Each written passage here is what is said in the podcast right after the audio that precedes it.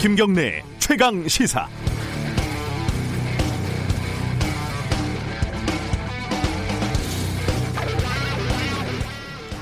구로 콜센터 확진자가 무더기로 확인된 바로 다음 날, 그러니까 엊그제죠. 박원순 서울시장이 어, 콜선, 콜센터에 신천지 교인이 두 명이 있었다 이렇게 방송 인터뷰에서 밝혔습니다. 아, 또 신천지가 퍼뜨렸구나. 저도 기사 제목만 보고 그렇게 생각을 했었습니다. 하지만 다들 아시다시피 이들은 음성이었습니다. 아, 박 시장의 의도와 언론사가 제목을 그렇게 뽑은 의도는 미루어 짐작할 수 있습니다. 다만 이후 조사에서 신천지 교인 다섯 명이 나왔는데 아직까지 모두 음성입니다. 만약에 한 명이라도 신천지 확진자가 나왔으면 역학조사 결과와는 전혀 상관없이 이 콜센터는 또 하나의 신천지로 치부가 됐을 겁니다. 물론 31번 확진자 이후에 신천지를 중심으로 바이러스가 무서운 속도로 확산될 때 신천지 교단의 태도는 일반인의 상식으로는 이해할 수 없었습니다. 교단이 의도적으로 조사를 거부하고 방역을 방해하고 결과적으로 바이러스 확산을 조장했다면 그 부분은 책임을 져야 하는 부분입니다. 하지만 바이러스를 전파하지도 전파받지도 않은 신천지 교인을 공개해야 한다 이런 논리면 이제 각 아파트에 콜센터 직원이 몇 명 있는지도 공개를 해야 하는 거 아니겠습니까? 이른바 사이비 종교 신천지 이것만 박멸하면 이걸 박멸해야 바이러스도 박멸할 수 있다는 식의 선동은 논리에도 맞지 않고 방역에도 혼선을 줄 뿐입니다. 그건 영역이 다른 문제니까요. 어, 국어 시험 시간에 자꾸 수학 문제 풀라고 하면 시험을 제대로 칠 수 있겠습니까? 국어 시험 시간에는 국어에 집중을 좀 합시다. 3월 13일 금요일 김경래 최강 시사 시작합니다.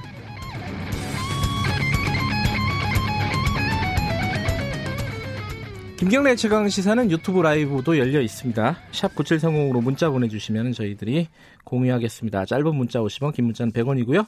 스마트폰 애플리케이션 콩 등등을 이용하시면 무료로 참여하실 수 있습니다.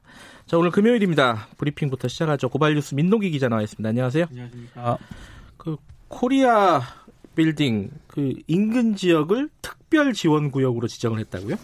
네, 코리아 빌딩에 입주한 그 콜센터와 관련한 확진자가 어제 10시 기준으로 오후 10시 기준으로 109명으로 집계가 됐거든요. 이제 가족들까지 이제 포함시킨 거죠. 그렇습니다. 예. 근데 새로 판정된 그 확진자 가운데에는 지금까지 확진자가 집중 발생했던 11층이 아니라 9층과 10층 직원이 각각 한 명씩 포함이 됐습니다. 거기도 또 다른 콜센터가 있었던 거죠. 그렇습니다. 네. 박원순 서울시장이 그래서 코리아 빌딩과 인근 지역을 감염병 특별 지원 구역, 구역으로 지정을 했습니다. 네. 특히 코리아 빌딩 방문객에 대한 휴대전화 통신 접속 기록도 조사하겠다고 밝혔는데요. 서울지방경찰청에 코리아 빌딩 인근 기지국 통신 접속 기록을 제공해 줄 것을 요청을 했습니다. 네. 그러니까 감염 가능성을 안고 있는 시민에게 신속히 연락해서 전수조사를 시행을 하겠다는 겁니다. 네. 아, 국내 코로나19 신규 확진자가 어제 114명, 114명에 그쳤는데요. 지난달 22일 이후에 20일 만에 가장 적은 그런 수준입니다. 음. 어제 0시 기준으로 전체 확진자 수는 7,869명이고 333명이 격리 해제가 됐습니다. 이런 집단 감염 이런 것만 없으면은 지금 분위기가 상당히 좀 괜찮습니다. 잦아드는 상황인데 이 예. 집단 감염이 가장 걱정입니다. 세종청사 그러니까 정부 공무원들한테도 지금 확진자들이 나오면서요 나오고 있다면서요? 14명의 코로나19 확진자가 어제 추가로 나왔습니다. 세종청사에서만요. 그렇습니다. 예. 그 모두 이제 23명의 확진자가 세종청사에서 나왔는데요. 네. 청산의 집단 감염 우려가 커지고 있습니다. 부처별로 보면 해양수산부가 18명이고요. 네. 교육부, 복지부, 보훈처, 인사혁신처, 대통령 기록정시관에서 각각 한 명씩이 나왔습니다. 네. 확진자가 나온 부처에 해당 실국은 필수 인력을 제외하고 전원 자택에서 대기하면서 근무하도록 했기 때문에 업무 차질도 우려되는 그런 상황입니다.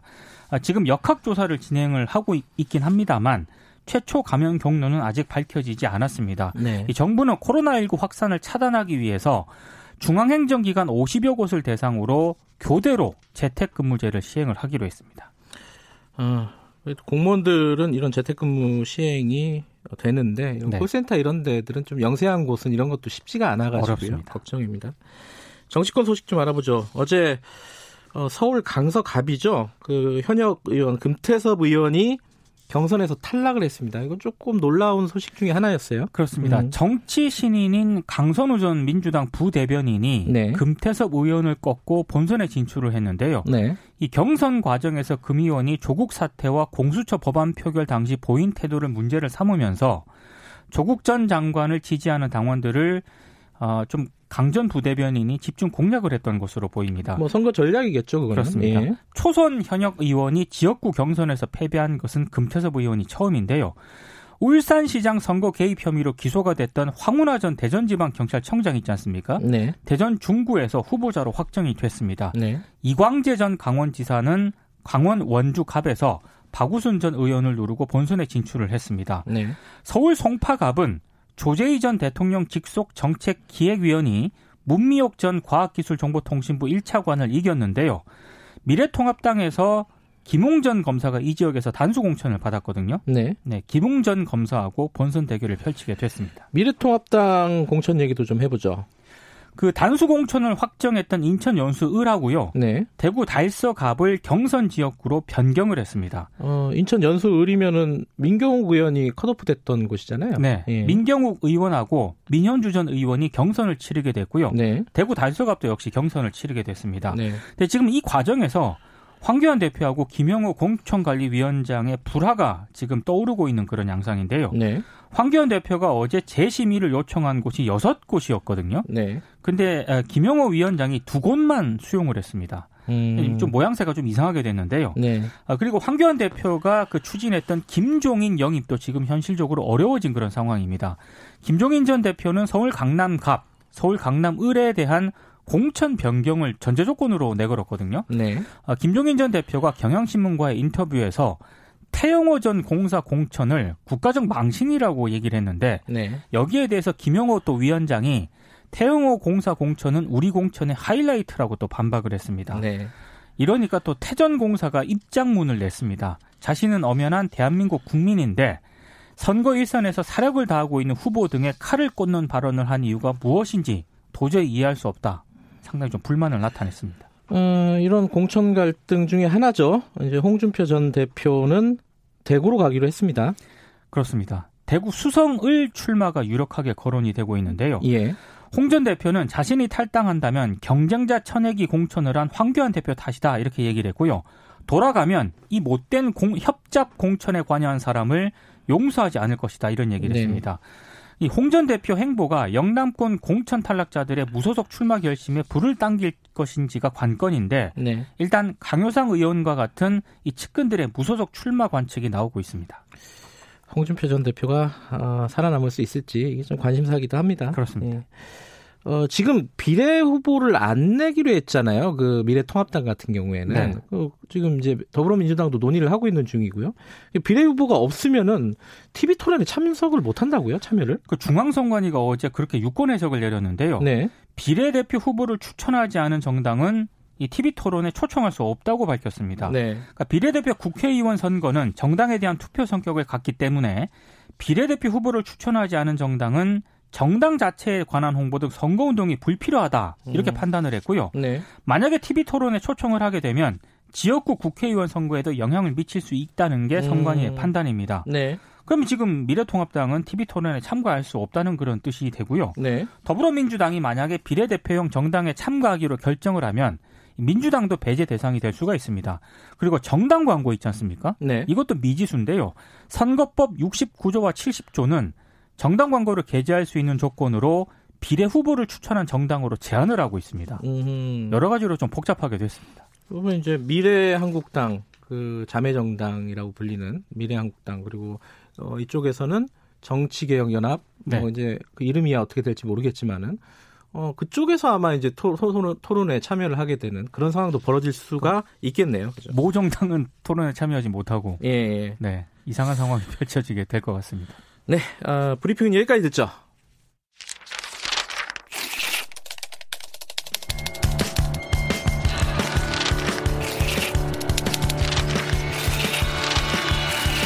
민동기의 저널리즘 M. 예, 오늘 저널리즘 M에서는 코로나19 중에, 어, 문제 있는 보도, 어, worst라고 할까요? 베스트는 아니고요. 그죠? worst 5 이걸 좀 얘기를 하신다고 들었습니다. 이, 뭐 이걸 하는 이유는 뭐 재밌자고 하는 건 아니고, 이, 아, 감염병 이런 사태에서는 정확한 정보가 가장 중요한 거 아니겠습니까? 네. 언론이 어떤 정확하지 못한 정보를 했는지 이런 것들을 알면서 좀 뉴스나 이런 것들도 지켜봐야 되지 않을까 이런 생각이신 거죠? 제가 이제 다섯 개를 꼽아왔는데요. 예. 어, 이 기준이 좀 주관적이다. 요걸 전제를 하고 좀 들어주셨으면 좋겠습니다. 뭐 제가 다섯 개 리스트를 봤는데 네. 그렇게 주관적이지 않은 것 같습니다. 5위부터 가보죠. 5위는 어떤 겁니까? 머니투데이가 지난 10일 보도한 기사인데요. 네. 그 콜센터 신도림동 콜센터에서 코로나19 집단 감염이 발생을 하지 않았습니까? 네. 근데 콜센터가 슈퍼 진앙지가 되는 것 아니냐. 네. 이제 우- 이런 우려를 전하는 내용입니다. 기사 자체는 크게 무리가 없는데요. 문제는 사진입니다. 처음에 출고한 기사 메인 사진에 비닐을 뒤집어 쓴 콜센터 직원 사진을 올렸거든요. 예. 어, 이것 사진이 상당히 논란을 좀 일으켰습니다. 이 사진 저도 봤어요. 굉장히 끔찍하더라고요. 아, 예, 끔찍합니다. 이 비닐을 그냥 그 뒤집어 쓰고 그러니까 뭐 방역 시설 이런 게 없으니까 뒤집어 쓰고 그냥 업무를 하고 있는 겁니다. 예. 예. 이게 사진이 진짜가 아니라면서요. 오보였습니다. 예. 그러니까 이 기자가 한 온라인 카페에 지인이 일하는 콜센터 모습이라며 올라온 사진을 봤고요. 이 노동 환경이 이렇게 열악한가 싶은 마음에 이제 사진을 첨부했다고 하는데 독자들이 이 사진은 중국 콜센터 사진이다 이런 점을 지적을 했고 뒤늦게 기자가 확인을 해보니까 이제 오보라는 걸 확인 이제 알게 된 겁니다. 네. 아, 기본적인 확인만 좀 제대로 했어도 이거는 오보가 발생하지 않았을 그런 사안인데요.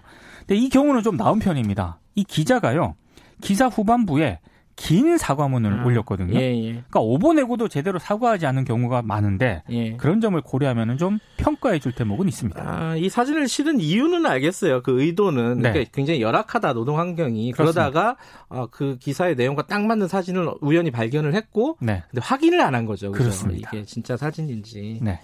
4위는 어떤 겁니까? 조선일보 3월 9일자 기사인데요. 예. 이게 경제 섹션이라고 하죠. 비일면에 코로나도 명품 소비는 못 말려 이런 제목의 기사가 실립니다. 뭐 소비가 침체됐다 이런 얘기인 거죠. 그죠? 그러니까 코- 경기 아, 침체가 아니군요. 됐는데 명품 소비는 증가했다는 아. 살아 있다. 네. 아, 부자들은 계속 돈을 쓴다. 그런 내용이죠. 예, 예. 근데 이게 지면에 실렸는데 이 기사가 온라인에 노출된 시간이 3월 9일 오전 3시 8분 경이었거든요. 네. 근데 문제는 3시간쯤 뒤에요. 온라인에 정반대 기사가 실립니다. 한마디로 코로나 여파 때문에 명품 매출이 성장세가 꺾였다는 그런 내용입니다. 어, 이것도 조선일보라는 거죠. 그렇습니다. 예. 이게 정반대 기사가 실리면서 논란이 커지니까 네. 조선일보가 9일자 그 지면에 실린 기사 있지 않습니까? 네. 명품 소비는 못 말린다는 그 기사를 온라인에서 삭제를 하게 됩니다. 아. 포털에서는 삭제를 했는데 예. 이 구글링이라고 하죠. 이거 하면 원문이 다 나오거든요. 예, 원문을 찾을 수가 있습니다. 이거는 어, 데스크를 제대로 못 본 거네요. 그죠? 그렇습니다. 예. 3위는 어떤 겁니까? 채널A가 지난 10일 보도한 리포트인데요. 마스크 없이 붙어 앉은 콜센터라는 제목의 리포트입니다. 네. 그러니까 한마디로 어, 바이러스 전파에 콜센터가 취약할 수밖에 없는데 직원들이 심지어 마스크도 쓰지 않고 근무를 했다. 이런 음. 내용인데요. 근데 전반적으로 보도 취지를 보면 직원들에게 상당히 책임이 있다라는 식으로 보도를 하고 있습니다. 아, 마스크 쓰고 해야 되는데 왜 안 하고 있냐?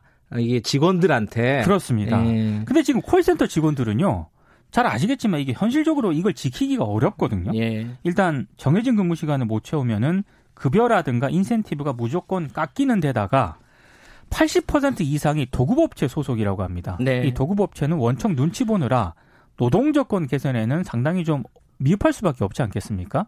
그러니까 이런 점을 좀 전반적으로 지적을 했었어야 되는데 음. 채널 A는 마치 직원들 개인이 지침을 지키지 않아서 바이러스가 확산됐다라는 식으로 보도를 했기 때문에 제가 봤을 때 이거는 콜센터 직원들을 두 번 죽이는 보도일 수도 있다는 생각이 듭니다. 이건 좀 전형적인 산재 관련된 기사들이 보통 이렇잖아요. 그렇습니다. 어, 사용자들 책임보다는 노동자들이 안전수칙을 안, 어겨가지고 벌어진 일 아니냐. 네. 이런 식의 기사들이 꽤 있었던 기억이 있는데 비슷한 뉘앙스의 기사네요. 2위는 어떤 겁니까? 또 머니투데이 기사인데요. 예. 지난 3월 5일 오후 3시경 포털에 우린 KF 구사 보냈는데 중국이 준 마스크는 부적합 판정. 어, 저도 이거 봤어요. 예. 예. 근데 이 기사가 좀 오보 논란에 휩싸였습니다. 왜냐하면 기사 내용을 보면은요. 예. 인천시가 중국 웨, 웨이하이시로부터 받은 마스크 20만 장이 부적합 판정을 받은 물품이다. 예. 이게 보도 내용이거든요. 근데 오보로 밝혀졌습니다. 인천시가 바로 바로 보도 자료를 내서 오보라고 반박을 했고요. 박남춘 인천시장도 지난 6일에 머니투데이 기사에서 언급된 불합격 마스크하고 네. 중국 측으로 받은 마스크하고는 전혀 다른 마스크다라고 반박을 했습니다. 어, 이건 사실 이제 중국에 대한 감정들이 그렇게 좋지는 않잖아요. 그렇습니다. 일반 여론이. 거기에 편승하다 보니까 벌어진 일 같은데, 이뭐 결국은 제대로 확인 안 하고 쓴 기사라고 볼 수 있겠네요. 근데 이게 온라인 커뮤니티에서 나온 주장을 토대로 작성을 했거든요. 아, 그래요? 근데 이게 더 논란이 좀 제기가 되는 게요. 예. 민주언론 시민연합이 이 온라인 커뮤니티가 극우 커뮤니티인 일간 베스트에 올라온 게시글하고 아하. 대단히 유사하다라고 의혹을 제기했습니다. 예, 예. 그러니까 머니투데이가 결국에는 처음에는 인천시가 반박을 했을 때요. 기사 본문은 유지하고 반론, 설명글을 추가하는 식으로 두 차례 수정을 했는데 네. 결국에는 기사를 삭제했거든요. 아 삭제했어요? 삭제를 음, 했습니다. 네. 이 기사를 인턴 기자가 작성을 했는데 네. 이거는 데스크 책임이 더 크지 않나라는 생각이 음. 듭니다. 근데 아까 말씀하신 대로 요새는 삭제해도 구글에서는 다 검색이 돼요 대부분. 예. 그것도 참 이게 곤란한 상황입니다. 이게 틀렸다고 삭제까지 했는데 계속 검색이 되고 돌아다니는 상황이 벌어지니까 그러니까 국내 포털에서 클릭을 하면 예. 뭐 해당 언론사 요청으로 삭제된 기사랍니다 이렇게 뜨거든요. 네. 근데 구글에서는 다 찾을 수가 있습니다. 음. 예. 자 이거를 뭐 효과음을 낼 수는 없고 제일 그 민동기 기자 어이 미디어 전문 기자 민동기 기자가 본 최근 최근의 코로나 19 사태에서 가장 어이없는 기사, 가장 문제가 있는 기사 어떤 건가요?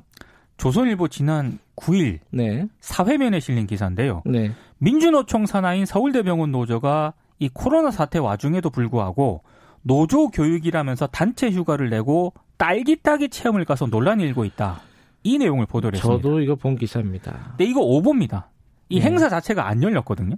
서울대병원 노조는 이 코로나19 사태 때문에 체험 행사를 취소를 하고요. 온라인 교육으로 대체를 했습니다. 네. 그러니까 서울대병원 노조에서 이 조선일보 기자가 기사가 나왔을 때요. 전화 한 통이면 확인될 사실조차 제대로 확인 않고 쓴 아주 그냥 좀 문제 있는 기사다. 아 근데 어떻게 썼지? 뭐 어떻게 알고 쓴 거예요, 이거는? 그러니까 누군가로부터 뭐 들었거나 이렇게 아~ 했던 것 같은데요. 근데 이거는 서울대병원 노조한테 전화 한 통만 했으면 진짜 확인되는 기사거든요. 전화를 안 받았나? 전화가 안 왔다고 합니다. 네, 어쨌든 오보로 확인이 됐고 이거 정정 보도를 했습니까? 지난 11일 16년에 바로 잡습니다를 실었습니다. 네. 근데 서울대 병원 노조에서는요. 해당 기자가 사과 연락이 오긴 했지만 피해가 여전하다면서 손해배상 청구 추진을 할지를 논의 중이라고 밝혔는데요. 예. 근데 조선일보는 이것도 외에도 굉장히 많습니다. 네. 서울 백병원 입원 환자가 코로나19 확진을 받았다. 이 기사도 많이 보도를 하지 않았습니까? 이건 뭐 단독 기사 이렇게 처리가 됐을 거예요, 네. 아마. 근데 조선일보가 네. 대구에 거주한다는 이유로 보건소에서 진단 검사를 거부를 당했다라고 보도를 했거든요. 네. 근데 이것도 사실이 아닌 것으로 밝혀졌습니다. 조선일보는 지면 기사에서 보도한 보건소 진료 거부 부분을 온라인판에서는 또 이 부분만 딱 삭제를 했습니다. 음. 근데 이거 이거는 어떻게 됐습니까? 이건 오보를 인정하니 안 하니 뭐 이런 말들이 많던데. 처음에 기자가 자신의 개인 페이스북에서 네. 오보를 인정하고 인터넷에서도 기사를 수정하지 않았습니까? 네. 근데 정정은 안 했거든요. 조선일보 차원에서. 네. 제가 오늘 신문을 봤는데 이면에 바로 잡습니다를 실었습니다. 아하. 오늘 정정을 했더라고요 보니까. 예. 근데 조선일보 보도는 이외에도 오보라거나 무리한 보도가 굉장히 많은데요.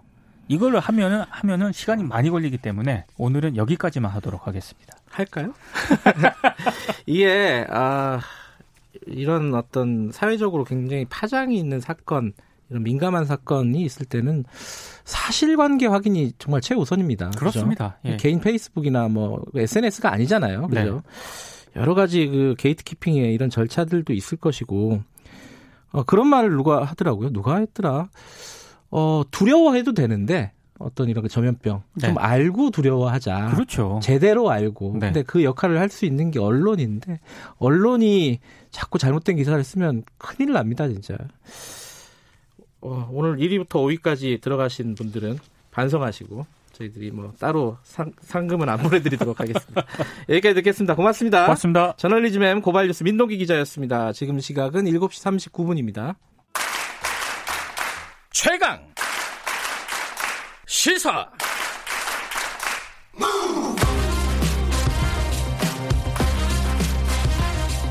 지금 여러분께서는 김경래 기자의 최강 시사를 듣고 계십니다.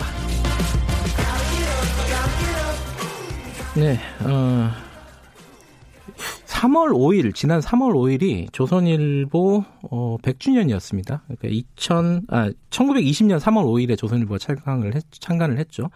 그리고 좀 있으면 4월 1일은 동아일보 100주년입니다. 어, 이 100주년이라는 게, 어, 뭐, 무슨 대단한 의미가 있느냐라고 생각할 수도 있지만, 한국사에서, 어, 근대 신문이 이렇게 100, 100년 동안 같은 제호로 지금까지 내고 있다는 사실은 굉장히 의미가 있죠. 그런데 이 조선일보가 100년을 기념하면서 낸 신문에 보면 이런 구절이 있습니다. 일제에 저항하며 민족혼을 일깨웠고 해방 이후에는 시장 경제와 자유민주주의 가치를 지키기 위해 진력해 왔습니다. 진실의 수호자라고 본인들을 얘기를 하고 있고요. 근데 이게 좀 논란이 있는 얘기입니다. 조선일보가 친일 부역을 했다. 어, 민족 반역 행위를 했다 이렇게 얘기하는 쪽이 있고 아니다 우리는 정반대로 민족지다 지금 아까 말씀드렸듯이 민족혼을 일깨웠다 어떤 게 맞는 걸까요 이게 음, 굉장히 좀 논쟁적인 사안이긴 한데 이 부분에 대해서 취재를 지속적으로 하고 있는 어, 뉴스타파 홍주환 기자와 함께 얘기 좀 나눠보겠습니다. 홍주환 기자, 안녕하세요. 네, 안녕하세요. 어, 이게 그 민족지냐, 친일지냐 이 논쟁은 굉장히 오래된 논쟁이죠, 사실. 네, 사실 되게 오래된 논쟁이고요. 지금도 사실 그 인터넷에 구글에 조선일보라고 네. 검색을 하면은 옛날에 그 지면이 뜨지 않습니까? 네. 그때도 이제 뭐 이왕 부부 사진을 일면에 올린 사진 같은 거는 여전히 볼 수 있고 그래서 음. 이제 2000년대 이제 뭐 안티조선 운동 때부터 해가지고 네. 지금까지도 꾸준히 논란이 되고 있는 문제입니다. 사실 근데 그 조선일보 사주 그러니까 조선일보는 사실 이제 방씨 일가가 창간을 한 신문은 아니에요, 그죠? 예, 그렇죠. 원래 다르게 창간이 됐는데 방씨 일가가 인수를 했죠. 네, 인수를 해서 이제 사장을 하기 시작한 건데 예를 들어 그 방씨 일가 중에 일대라고 할 수 있는 방은모 씨, 네. 방은모 씨는 지금 친일 명단에 들어가 있는 거죠? 네, 2009년에 이제 있었던 대통령 직속 이제 네. 반민족 행위자 이제 진상규명위원회에서 이제 친일 반민족 행위자로 이제 규정이 됐고 네. 이제 그 이후에 이제 후손들이 이제 이제 취소 소송을 제기합니다. 이제 네. 부당하다 면서 네. 했지만 이제 대법원에서도 음. 결국에는 이제 후손들이 패소를 하게 됩니다. 그래서 음. 친일 반미적 행위자로 이제 대법원에서도 인정을 한 거죠. 음. 물론 이제 동아 오늘 동아일보 얘기는 뭐 많이 하지는 않을 텐데 동아일보 이제 사주 어, 창간을 한 사주죠. 김성수 씨도 네. 어, 친일 사전에 들어가 있습니다. 이분도. 네 맞습니다. 네. 지금 그 방응모 아까 말씀하신 말씀드린 조선일보 방응모 전 사장의 어, 아들이죠 방우영 씨가 네. 어 이게 국회 청문회 때 한 말을 듣고 그다음에 얘기를 좀 풀어가 보죠. 선배들이 그 혹독한 조선 총독부 밑에서 피 흘리고 고문당하고 옥살을 하면서까지 그래도 교례를 위해서 민족의 전립을 위해서 끝까지 목숨을 싸우다가 조선당하는 끝내 배관됐다고 믿고 있습니다. 만약 어. 조선일보, 동아일보가 친일했다 하면은 어떻게 그러한 근거를 가지고 말씀할까요?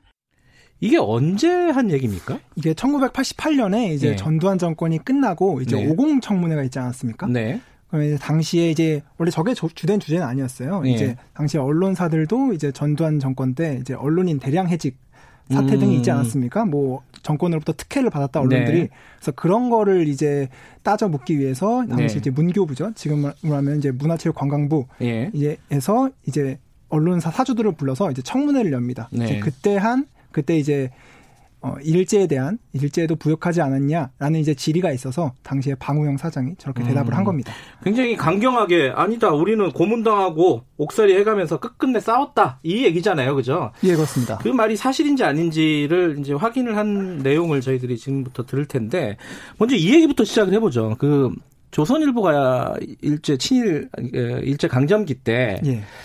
냈던 신문 중에 컬러 인쇄를 한 신문을 발견을 했다. 예, 저희가 원본을 처음으로 확인했습니다. 근데 잘 이해가 안 되는 게 그때 컬러 인쇄가 됐었어요. 그래서 당시에도 저희가 이거를 어. 떻게 이제 알게 됐냐면 이제 한 문서를 발견하게 됩니다. 네. 이제 1930 이제 8년 경에 이제 조선 총독부 측에서 예. 작성한 문건이에요. 예. 근데 예. 이거를 보면 이제 어 조선일보 내에서 당시에 주필이었던 서춘을 예. 중심으로 해서 이제 우리도 일장기를 빨갛게 인쇄를 하자. 라는 내부 논의가 있었는데 이제 이게 내부의 여러 가지 사정, 일반 평기자들의 반발 음. 등 여러 가지 사정으로 인해서 당시는 안 됐다 라는 식의 내용이 있어요. 어, 일본 총독부 문서예요? 네, 네, 당시에 음. 그 문서입니다. 근데 저희가 이걸 보고 어 그러면은 언젠가 한 번쯤은 이제 빨갛게 한 번 인쇄하지 않았겠느냐 이렇게 논의도 한 번 했었으니까. 예. 그렇기 때문에 수소문을 한 결과 이제 저희가 확인을 하게 됐습니다. 어디서 찾았어요?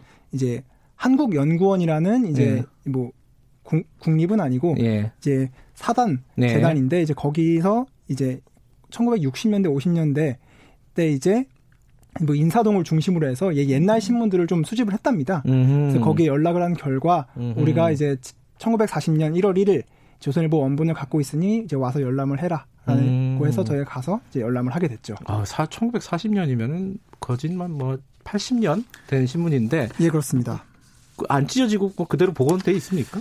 어, 당시에 갔을 때는 일부분 좀 찢어져 있었고요. 어. 그리고 이제 매우 이제 건조한 상태로 이제 좀이라도 만지면 바스라질 듯이 아. 돼 있었고 그리고 신문은 당연히 누렇게 변색이 돼 있었는데 네. 이제 1940년 1월 1일자 신문에 이제 가운데에는 일왕 부부의 사진이 걸려 있고 네. 오른쪽 위에는 당시 한자로 이제 세로로 조선일보라는 제호가 놓여 있고 네. 그 위에 이제 빨갛게 제호 위에 빨갛게 일장기가 인쇄된 모습을 볼 수 있었습니다. 그분은 그 다른 색 깔 그러니까 다른 지면에는 그런 칼라가 안 들어갔어요? 예. 딱 일면에만 들어있었다고 알고 그러니까 있습니다. 일면에 빨간색 일장기 하나만 컬러 인쇄를 했다는 거죠? 예, 그렇습니다. 그러니까 그걸 위해서 컬러 인쇄를 한 거네요. 예, 저희는 그렇게 보고 있습니다. 제가 알기로는 그 1도 인쇄하고 2도 인쇄는 가격 차이가 엄청나서 예, 그래서 저희도 당시에 그리고 어. 잉크나 종이가 싼 건 아니었잖아요. 예. 근데도 이렇게 굳이 일장기를 빨갛게 인쇄했다는 건 모종의 의미가 있지 않을까라고 음. 생각하고 있습니다. 어, 그러니까 뭐 세간에는 일본이 일장기를 빨갛게 인쇄한 적이 있다 이런 소문들이 있었는데 예. 그걸 예. 직접 확인을 하신 거고 음. 뭐그 영상은 어디서 볼 수 있습니까? 그 영상은 이제, 이제 오늘이죠. 오늘 그 이제 뉴스타파에서 이제 공개할 음. 예정입니다. 어. 그날만 근데 그렇게 인쇄를 했어요? 어, 사실 그날만 인쇄를 한 거 아닙니다. 뉴스타파에서 예. 확인한 거는 총 11건. 아, 11건을 어, 컬러 인쇄를 했습니다. 네, 11건인데요. 이제 뭐 보면은 이제 좀 많습니다. 날짜가 1월 음. 1일을 포함해서 이제 일왕의 이제 일본의 기원절이라 부르죠. 이제 일본의 첫 일왕이라 할 수 있는 음흠. 이제 사람이 이제 즉위를 한 날이라고 음. 해서 일왕 기원절인 2월 11일 그리고 일제 육군 기념일 그러니까 러일 음. 전쟁에서 이제 러일 전쟁 중 봉천 전투라는 곳에서 대승을 거둔 날인 3월 10일 알겠습니다. 어쨌든 11번 그런 네. 식으로 어, 컬러 인쇄 일장기를 어, 컬러 인쇄를 했다. 근데 이 부분은 사실 조, 제가 알기로는 조선일보 같은 큰 신문은 옛날 신문 아카이브를 스스로 제공을 하고 있지 않습니까? 예, 그렇습니다. 거기에는 없었어요? 예, 저희가 그동안 이제 아카이브를 계속 뒤졌는데요. 네. 이제 거기에는 다 흑백 사진만 올라와 있었습니다. 아. 그래서 저희도 이제 이번 원본을 확인하면서 처음 붉은 일장기가 있었다는 걸 알게 됐는데 예. 조선일보가 3월 5일 100주년을 맞이해서 이제 100주년 라이브러리라는 새로운 아카이브를 예. 이제 공개했습니다. 예. 이제 거기에는 또 빨갛게 나와 있더라고요. 아 그러면 조선일보를 취재를 하고 나서 그렇게 올린 거라고 보면 되는 건가요? 순서는 어떻게 되는 거예요? 어 이제 일단은 저희가 이제 빨간색 네. 일장기에 있다는 소문을 듣고 네. 먼저 조선일보 측에 혹시 원본이 있는지 네. 질의를 보냈습니다. 혹시 네. 원본이 있냐? 있다면 열람을 할 수 있겠느냐? 라는 식으로 보냈는데 이제 답변은 이제 조선일보 측을 폄하하고 비판하려는 의도가 있어서 안 된다. 네. 하는 식의 답변이 왔고 그 다음에 이제 3월 5일에 올라왔는데 어, 저희와의 연관성은 사실 잘 모르겠습니다. 근데 요번에 사실 조선일보 신문 중에 못 보던 신문들이 몇 개 있어요, 지면이. 예를 들어 뭐 전두환을 찬양한 기사라든가 이런 것들 아카이브에 원래 빠져 있었죠. 예, 인간 전두환이라는 기사였죠. 예, 예. 그런 것도 요번엔 다 올라갔나요? 예, 다 올라와 있습니다. 음, 그나마 좀 아카이브로서의 그 자격을 좀 갖췄군요, 지금은. 어, 근데 왜 그렇게 일장기만 그렇게 유독 빨갛게 인쇄를 했을까요? 그 의도는 뭐라고 보십니까? 이제 당시에 보면은 이제 신문이 조선일보만 있었던 것도 아니고 네. 이제 뭐 동아일보도 있었고 그리고 이제 뭐 일제의 이제 기관지라 할 수 있는 매일신보, 네. 경성일보 들도 있었는데 이런 신문들 중에서 이제 조선일보가 이제 어쨌든 일본한테 잘 보여야 음. 이제 계속 신문을 찍어낼 수 있지 않겠습니까? 음. 이제 아마 그런 의미로 이제 일본이 이렇게 기념하는 날마다 음. 이제 일장기를 찍어내지 않았을까 그 일장기만 찍은 게 아니라 아까 말씀하신 뭐 일본 일왕 일왕 사진들을 뭐 일왕 생일에 실린다든가 이런 것들도 많이 있잖아요. 예, 예. 그거를 전수 조사를 하셨다고 한 몇 번이나 됩니까 그런 것들을? 어 일왕 부부의 사진이 나온 것도 거의 일장기가 나온 날과 비슷합니다. 아, 그래요? 예. 음, 음. 근데 그런 부분에 대해서 어, 조선일보는 이제 친일 안 하고 이제 고문당하면서 어, 민족 혼을 일깨웠다라고 하는데 이런 부분은 어떻게 설명을 해요? 조선일보 측에서는? 어, 저희도 그게 궁금합니다. 예. 조선일보 측에서는 질의를 했을 거 아니에요? 예, 질의를 했지만 네. 이제 이런 역사를 이제 조선일보 측에서는 어떻게 해석하고 있는지 그렇죠. 뭐 해명을 좀 듣고 싶었습니다. 예. 하지만 조선일보 측에서는 아까 말씀드린 바와 같이 우리를 폄하하려는 의도가 있기 때문에 답변하지 않겠다라고 음. 일관을 하고 있는 상황입니다. 그런 질문이 생길 수도 있을 것 같아요. 이 어, 조선일보가 일제 강점기 때 어, 좋은 보도도 하고 그러니까 민족 콘을 예. 일깨우는 좋은 보도도 하고 이렇게 어쩔 수 없이 일본의 강압 때문에 이런 일본을 찬양하는 보도도 했는데 음. 요것만 다 뽑아가지고 예. 일본에 부역했다 이렇게 얘기하는 거는 조금 가혹하지 않느냐 이런 질문을 할 수도 있을 것 같은데. 음 이제 거기에 대해서 저는 이렇게 답변을 드리고 싶은데요. 예. 이제 어, 어쩔 수 없다는 말이 이제 면제부가 될 수는 없지 않습니까? 네. 이제 뭐 예를 들자면은 이제 뭐, 뭐 박정희 전두환 시대 때 네. 뭐 여러 뭐 검사들이 이제 뭐 네. 간첩 조작 사건을 벌였는데 네. 뭐 그것도 뭐 위에서 시키니 어쩔 수 없었다라고 음. 한다면 그게 뭐 도덕적인 면제부는 될 수 없을 테고 네. 뭐 만약에 이게 자신들의 뭐 부끄러운 역사라면 이제 뭐 당당히 밝히고 뭐 사과를 하면 될 일인데 이제 그러지 않고 있고 이제 본인들은 이제 민족혼을 지킨 음. 민족지고 뭐 자랑스러운 일만 했다. 라고 하고 있으니 저희가 이제 뭐 균형을 맞춰주자는 차원에서 이렇게 들춰내고 있는 겁니다. 사과한 적이 한 번도 없나요? 예, 사과한 적이 한 번도 없습니다. 음. 지금 그 조선일보 관련된 기사들을 쭉 쓰고 있지 않습니까? 예, 그렇습니다. 이건 뭐 일장기 인쇄 빨간색으로 음. 인쇄한 거 말고도 뭐 예를 음. 들어 어, 침략 전쟁을 선동하고 지원병을 이렇게 음. 찬양하고 뭐 이런 것들에 대한 기사들은 오늘은 얘기를 좀 생략하겠습니다. 시간이 거의 다 됐기 때문에 음. 어 지금 이거 관련해 갖고 영화를 만든다고요? 예, 저희가 이제 3월 5일 조선일보 100주년을 기념해서 계속 연속 보도를 내고 있는데요. 네. 이제 4월 1일 동아일보 100년을 이제 맞는 날까지 계속 연속 보도를 낼 예정이고 네. 이제 이것들을 종합하고 거기에 추가 취재된 내용을 덧붙여서 어. 이제 올해 중순쯤에 이제 다큐멘터리 영화를 하나 낼 예정입니다. 근데 조선일보가 40년도에 폐간됐죠? 예, 그렇습니다. 그 우리는 저항하다가 폐가까지 됐느냐 되지 않았느냐 이 부분에 대해서는 어떻게 설명하실 겁니까? 아 이건 조선일보 측이 자신들의 민족짐을 이제 드러내면서 네. 가장 강조하건 부분인데요. 우리는 저항하다가 일제 강제 폐간됐다 네. 하는 내용인데 자, 이 부분은 네.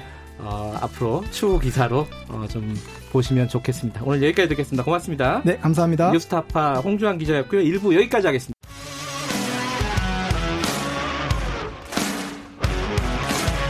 뉴스타파 기자 김경래 최강 시사. 네, 김경래 최강 시사 2부 시작하겠습니다. 지금 총선을 한 달여 앞두고 어, 비례연합정당이 어떤 핵으로 떠오르고 있습니다. 지금 민주당 전당원 투표가 어, 오늘 오전 6시에 끝이 났는데 아직 결과는 나오진 않았습니다. 하지만 뭐 통과가 될 가능성, 그러니까 합류를 할 것으로 결정이 될 가능성이 높다고들 관측을 하고 있죠. 여기 가장 큰 어떤 변수 중에 하나가 정의당입니다. 어, 정의당은 어, 처음부터 지금까지 비례연합정당에 합류하지 않겠다라는 입장을 명확하게 하고 있습니다. 하지만 고민스러운 상황이 있을 겁니다. 어, 오늘 정의당 좀 연결을 해보겠습니다. 어, 전화 전화 연결이 어, 아직 안 됐네요. 그 정의당 입장은 어, 미래한국당, 그러니까 미래통합당이 위성정당을 만든 거를 비판을 하는 입장에서 어떻게 그 비슷한 일을 벌일 수 있느냐 이런 거죠. 선거법의 취지에 정면으로 위배된다 이런 얘기고요.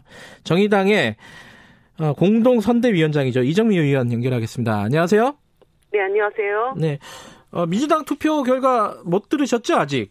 네 네. 예, 어떻게 예상하십니까? 뭐 대부분 어, 합류하는 걸로 어, 결정되지 않겠느냐 이렇게 예상들을 많이 하던데 어떻게 보세요 이정미 의원께서는?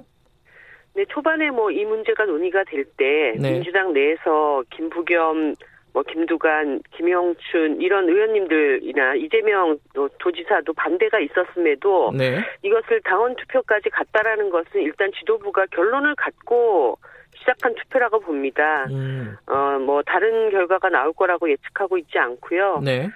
예, 뭐 그게 민주당의 길이라고 생각했을 것이고 네. 이제 판단은 유권자의 몫으로 돌아가는 것이죠. 어, 민주당의 이번 뭐 결과 어, 투표 결과에 따라서 정의당이 변화의 어떤 가능성 여지는 있는 겁니까? 없는 겁니까? 여러 차례 뭐 언론들이 물어본 질문이긴 한데 한 번 더 여쭤볼게요. 사실 그 도로에서 네. 상대방이 네. 이기려고 가속하고 신호 위반하니까 우리도 어쩔 수 없다. 네. 이렇게 해서 같이 그렇게 신호 위반하고 가속하고 하면은 네. 대형 사고 나는 것입니다. 음. 사실 민주당 내에서 비례위성 정당의 순위를 올리기 위해서 의원 꺼주기를 해야 된다 이런 얘기도 지금 나오고 있고 네. 또그 어, 의원, 의원 이 당선되고 난 후에 각자 당으로 돌아가기 위해서 그 당의 의원들을 전부 그 당이 제명을 하고 네. 어, 이런 일들이 벌어져야 됩니다. 네. 어, 정의당마저 그런 대열에 합류할 수는 없다는 게 저희들의 음. 의지고요. 네. 뭐 국회 특검 폐지라든가 불평등 극복, 기후 위기와 같은 우리 사회 시급한 과제들 이런 문제들을 정의당이 자기의 길을 걸으면서 또 국민들에게 어, 지지를 호소하는 과정을 밟을 것입니다. 그한 가지 좀 달라진 지점은 그 민주당 합류 여부는 좀 있으면 결정이 되겠지만은 지금 녹색당은 처음에 부정적이었다가 지금 전당한 투표하기로 했고요. 민중당도 네. 고민하고 있다고 하고 미래당은 합류를 했고 그러니까 나 결과적으로 보면요. 어, 비례연합정당 민주당을 포함한 비례연합정당과 정의당의 어떤 구도 이 진보 진영 내에서요. 이렇게 마련이 되면 정의당으로서는 굉장히 부담스러운 대목 아닙니까, 이 부분? 네, 뭐 많은 분들이 정의당이 네. 비례연합정당에 참여하지 않는 것이 네. 정의당 욕심 때문이다 이런 얘기를 하시는데 네. 그야말로 그것은 이제 거꾸로 된 얘기입니다. 네. 정의당 입장에서 뭐 다른 당들처럼 편하게 그런 길을 선택해서 의석을 보장받을 수도 있겠지만 네. 사실 이 정치 개혁을 우리가 요구해왔고 선거제를 바꾼 이유는 그동안 양강 독점 구도를 네. 깨고 다당제 연합 정치를 만들자고 했던 것입니다. 네. 이 선거제 개혁을 함께 해왔던 정치개혁 공동행동에 소속된 많은 단체들도 그리고 정당들도 사실은 그 어, 정치의 변화를 위해서 함께 노력을 해오셨던 것이거든요. 네. 그런데 이렇게 되면은 또다시 미래한국당 대 비례위성정당 이런 일대일 양강구도의 힘을 다 실게 되는 것입니다. 네. 우리가 정치개혁을 해왔던 애초의 취지, 근본적인 목표가 사라지게 되고 네. 결국은 미래한국당에 대항하기 위해서 어, 민주당을 중심으로 하는 비례정당이 얼마나 의석을 더 가질 것이냐 이런 그 싸움으로 가게 되는 것입니다. 음. 사실 이런 결과를 만들자고 저는 음. 정치개혁 공동행동이 이렇게 함께 싸워왔다고 생각하지는 않습니다. 그 민주당에서는 이제 그 비례정당이 만들어지면은 본인들은 뒤에 후순위로 들어가고 앞에 다른 소수 정당들의 몫을 보장을 해주겠다. 근데 지금 이정미 위원장, 그 선대위원장 말씀은 그런 정치공학적인 전술적인 측면으로 어, 의석수를 보장받는 건 의미가 없다 이런 말씀이신 거죠? 그러면은? 네, 지금 어, 선거제도 개혁 취지에 정면으로 반하는 일이기 때문에 네. 정의당이 일관되게 걸어왔던 길, 대한민국 정치를 어떻게 네. 바꿀 것인가라고 해왔던 애초의 취지를 무너뜨리는 알겠습니다. 어, 그런 선택을 하기는 어렵다고 봅니다. 그 민주당의 최재성 의원은 어, 이분도 이제 합류를 해야 된다라는 쪽이죠. 어, 정의당이 지금 이런 논쟁적인 사안은 전당원 투표를 하는 게 좋지 않겠느냐 이런 얘기를 했습니다. 이거 요건 가능성 없는 건가요? 어, 제가 계속 말씀을 드리지만 네. 정의당은 당 네. 지도부와 의원단, 전국 지도당 전국회의 이렇게 일관되게 이 문제에 대해서 토론해 왔고 네. 의지를 모아왔던 과정입니다. 네. 네. 어, 다시 비례위성정당 꼼수 논란에 정의당이 알리바이가 되는 음. 그런 행위는 하지 않을 것입니다. 추가적인 논의는 필요 없다 이런 말씀이신 거고.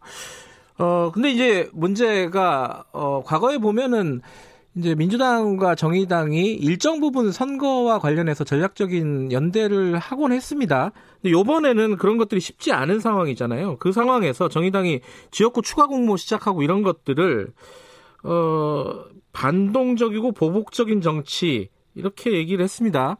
어 민주당 최재성 의원이 이 부분은 어떻게 보세요? 그 과반을 넘본다는 집권 여당이 네. 여섯 석 정의당에게 그런 말씀 하시면 좋은가 저는 그렇게 거꾸로 묻고 싶습니다. 네. 독자적으로 비례대표도 내지 마라. 네. 지역구에도 출마하지 마라. 최재성 의원님 얘기는 한마디로 정의당이라는 공당에게 그 선거도 하지 말고 그 당을 하지 말라는 얘기랑 똑같은 것입니다. 네. 어떻게 그 다선 중진 의원께서 상대당에게 그런 이야기를 할 수 있는지 그리고 어, 지난 촛불 개혁 과정에서 함께 협치하고 연대해온 정당에게 그런 얘기를 할 수 있는지 저는 정말 그 얘기를 듣고 너무나 놀랐습니다. 음, 어, 그 논리적으로는 그렇게 얘기해요. 그러니까 어, 미래통합당이 만든 미래한국당과는 다르게 이 위성정당이 아니라 외부에서 만든 어, 제안을 받아들이는 형태가 아니냐. 이게 다른 거다, 이거는. 이건 어떻게 보세요? 이, 이 논리에 대해서는? 민주당이 그렇게 말씀하시는 것을 고지고대로 네. 받아들이는 네. 설사 그 비례용 위성, 정당을 하자는 분들 안에서도 네. 저는 거의 없을 거라고 봅니다. 네. 사실 그런 비례 연합 정당의 본진이 네. 민주당이라는 걸 부각시키는 게 상당히 부담스럽죠. 민주당 안에서는. 네. 하지만 그 당이 30% 40% 정당 지지를 얻을 수 있다라고 하는 것은 그것이 미래당이나 녹색당 때문이 아니라 민주당이 관여한 정당이기 때문에 네. 유권자가 지지할 것이라고 보고 그 전략을 세운 것 아니, 아닙니까? 네.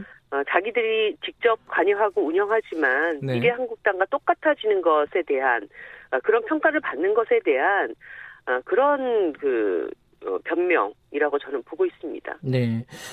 그 예를 들어 민주당의 송영길 의원 같은 경우는 지금의 난국을 초래한 책임이 정의당에 있다. 뭐 이렇게 얘기도 하고요. 이렇게 정의당의 약간 책임론 그리고 뭐 비판의 각을 세우는 이유 어, 정의당 입장에서는 어, 뭐라고 생각하세요? 어, 저는 사실 네. 민주당 일각에서 이렇게 그 정의당에게 책임 뒤집어 씌우기가 나올 거라고 생각은 했습니다. 네. 그러니까 비례위성 정당의 명분이 없다는 걸 네. 이제 가리기 위해서는 정의당을 희생양 삼으려고 하는 것이 아닌가 저는 그렇게 봅니다. 음. 그리고 사실 여섯 석 정의당 때문에 선거제도 개혁이 이렇게 됐다라는 얘기를 하는 것은 어, 스스로 제1당 120석을 갖고 있는 정당으로서 너무나 초라한 변명에 불과하죠. 네. 그 120석이나 되는 어, 제1당이 이 상황을 이렇게 끌고 왔는데 그게 6석 정의당 때문이다. 음. 그 말씀에 대해서 한번 곰곰이 생각해 보시길 바랍니다. 특히 지금 희생양 말씀하셨으니까 여쭤보는 건데요. 민주당 지지층에서는 이 선거 선거 결과가 만약에 어, 정의당이 빠진 상황에서 그 연합정당이 나오게 되고 어, 만족할 만한 결과가 나오지 않으면 결국 정의당한테 책임을 물을 수밖에 없는 거 아니냐 이런 어, 분위기도 있습니다. 이게 이제 선거 때마다 이제 진보 진영이 이런 문제들이 항상 생기곤 하는데 여기에 대해서는 뭐라고 말씀하시겠습니까? 그렇게 생각하시는 분들에 대해서는? 제가 그 얘기를 뭐 바로 말씀, 어, 정면으로 반박한다기보다 네. 이 말씀드리고 싶습니다. 지금 총선은 촛불혁명 이후에 처음으로 치러지는 총선입니다. 네. 근데 선거도 하기 전에 촛불혁명을 계승해왔던 집단이라면 그것에 대한 정당성을 갖고 네. 이것을 다시 더 확장시켜 나가기 위해서 노력해야 되는데 아 우리 질 거야 이러다가 대통령 탄핵당하는 거 아니야? 네네. 이런 두려움을 먼저 갖고 출전하는 장수가 어디 있습니까? 음. 예를 들어서 지금 총선은 어, 사실은 코로나 총선입니다. 네. 이 코로나 총선에서 지금 어 미래통합당은 끝없이 어, 집권 정당 발목 잡기를 하고 국민들의 불안감을 고, 조성하면서 뭐 중국 입국을 막지 못해서다. 그 다음엔 요즘은 또 마스크 가지고 계속 난리를 치고 있지 않습니까? 네. 이럴 때 오히려 집권 정당이 사력을 다해서 민생 챙기는 모습을 보여주면서 지금 국민들이 제발 좀 피해자들에게 직접적인 소득 보전을 해달라 이런 얘기를 할 때 과감한 네. 수경의 어떤 방향성들을 잡아 나가면서 네. 이렇게 민심을 얻으면서 선거를 치러 나가야 될 텐데 네. 아 민심이 지금 막 흔들리고 있으니까 이런 꼼수라도 써가지고 우리가 대일당이 되겠습니다. 네. 이렇게 정치를 하는 모습들을 정말 국민들한테 촛불 시민들한테 보여야 되겠는가 네. 그걸 다시 한번 묻고 싶습니다.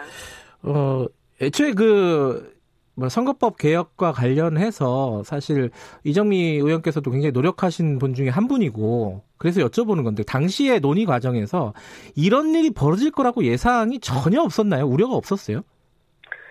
사실 그 미래통합당 내에서 당시 자유한국당이죠. 예. 어, 이 선거제도 개혁이 이제 표율이 진행되기 바로 직전에 네. 우리 만약에 그렇게 되면 위성정당 만든다 네. 이런 얘기가 있었습니다. 네. 하지만 어, 저는 선거관리위원회가 예. 너무나 선거법상 명백한 위반 그 사실들이 있는 네. 예를 들어서 이중 당정 문제도 해결이 안 돼 있고 네. 그리고 자유한국당 당사에서 네. 어, 제2의 위성 정당을 만드는 위장 정당을 만드는 뭐 이러한 것들을 어, 합법적으로 승인해 줄 것이다라고 생각하지 못했고요. 네. 일단 그 그런 정당을 만든 자유한국당이 일차적인 책임에다가 선관위에 이런 그 잘못된 판단 저희가 그것 때문에 위헌 신청도 지금 해 있고 음.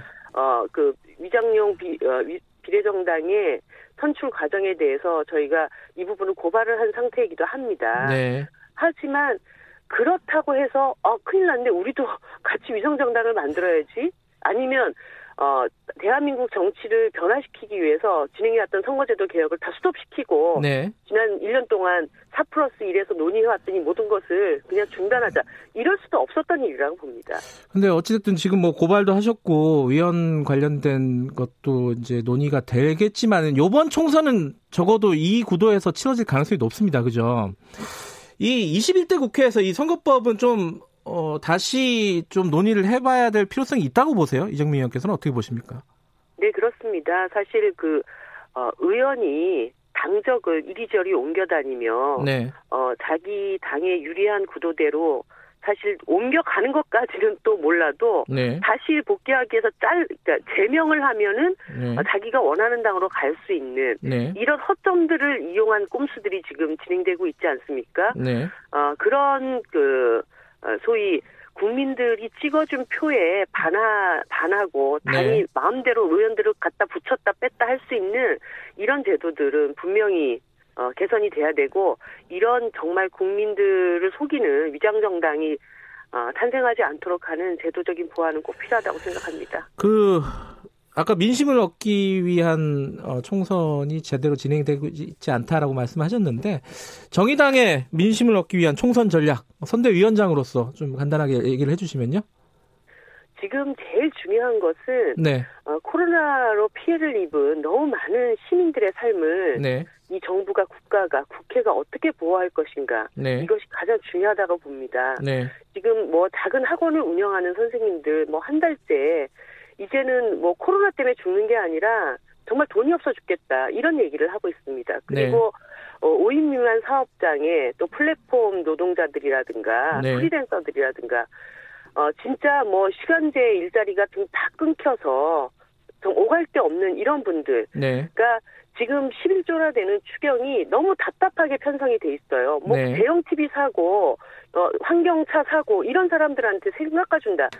이렇게 돈을 쓸 수 있는 사람에게 네. 뭔가 추경이 가는 것이 아니라 내일이 당장 답답한 사람들에게 직접적인 소득 보전을 해줄 수 있는 네. 이런 민생 챙기기로 정의당이 어, 제대로 어, 시민들의 다가가겠습니다. 예, 알겠습니다. 그 최근에 비례대표 후보들을 선출을 하셨습니다. 여기에 대해서 논란들이 좀 있어요. 그 간단하게 좀 짚고 넘어가겠습니다. 그 유호정 후보 같은 경우는 과거에 대리 게임을 했다. 뭐 이 얘기가 어, 당내 선거 과정에서 좀 검증이나 이런 것들이 된 부분이에요? 괜찮다고 보신 건가요? 정의당 입장에서는? 어, 최근에 그, 어, 대리게임 관련돼가지고 여러 논란이 있습니다. 거기에 네. 핵심은 대리 게임으로 레벨업을 해서 네. 그것을 가지고 취업이라든가 VJ 활동을 통해서 어떤 그 금전적인 이득을 얻었다든가 예. 그런 것이다. 그래서 예. 마치 이것을 이제 대리 시험에 비유를 하시는데요. 네. 어 이런 것입니다. 남이 써준 답안지를 가지고 그 취업을 했다든가 이런 것이 아닙니다. 그 네. 당시에 아이디를 빌려줘가지고 level up이 된 것에 대해서 확인이 돼서 대학 시절이었죠. 네. 동아리 회장직을 사퇴하고 그 부분에 대해서 분명히 사과를 했습니다. 네. 그리고 지금 류호정 그 후보가 가지고 있는 레벨은 그 당시의 레벨이 아니라 그것을 리셋한 상태에서 네네. 네. 다시 자기 실력으로 획득한 네. 어, 그런 레벨이라는 것입니다. 그러니까 예. 자기 실력으로 그것을 이력서에 기재하고 어 그리고 뭐 어, 활동을 해왔던 것들에 대해서 네. 그것을 잘못이다. 그렇기 네. 때문에 후보를 사퇴해라. 이렇게까지는 할 수 없다라고 하는 것이 현재까지의 아, 판단이고 알겠습니다. 그럼에도 불구하고 이런 논란이 어, 야기됐고 뭐 대학 시절이라고 하더라도 그때 그렇게 네. 어, 게임 업계에서는 어, 그 아이디 도용이라든가 이런 것들을 굉장히 중요하게 보기 때문에 네. 그것에 대해서는 다시 국민들께 사과를 드리는 것입니다. 예, 뭐 류호정 후보도 마찬가지고 신장식 후보 같은 경우에는 그 음주운전이라든가 무면허 운전 이런 얘기들이 있는데 이런 좀 논란의 후보들은 재론의 여지가 있는 겁니까 아닙니까? 어, 일단 예. 여러 가지 상황의 심각성들이 예. 어, 확인이 되고 있고요. 예. 이 부분과 관련해서 아직 뭐 어, 결론은 내리지 않았지만 네. 어, 문제들을 또 논의해 나갈 생각입니다. 곧뭐 네. 당에서 여러 가지 얘기가 될 것이라고 봅니다. 알겠습니다. 오늘 말씀 감사합니다. 네네. 네. 정의당의 이정미 공동선대위원장이었습니다. 공정하고 깊이 있게 오늘 하루 이슈의 중심.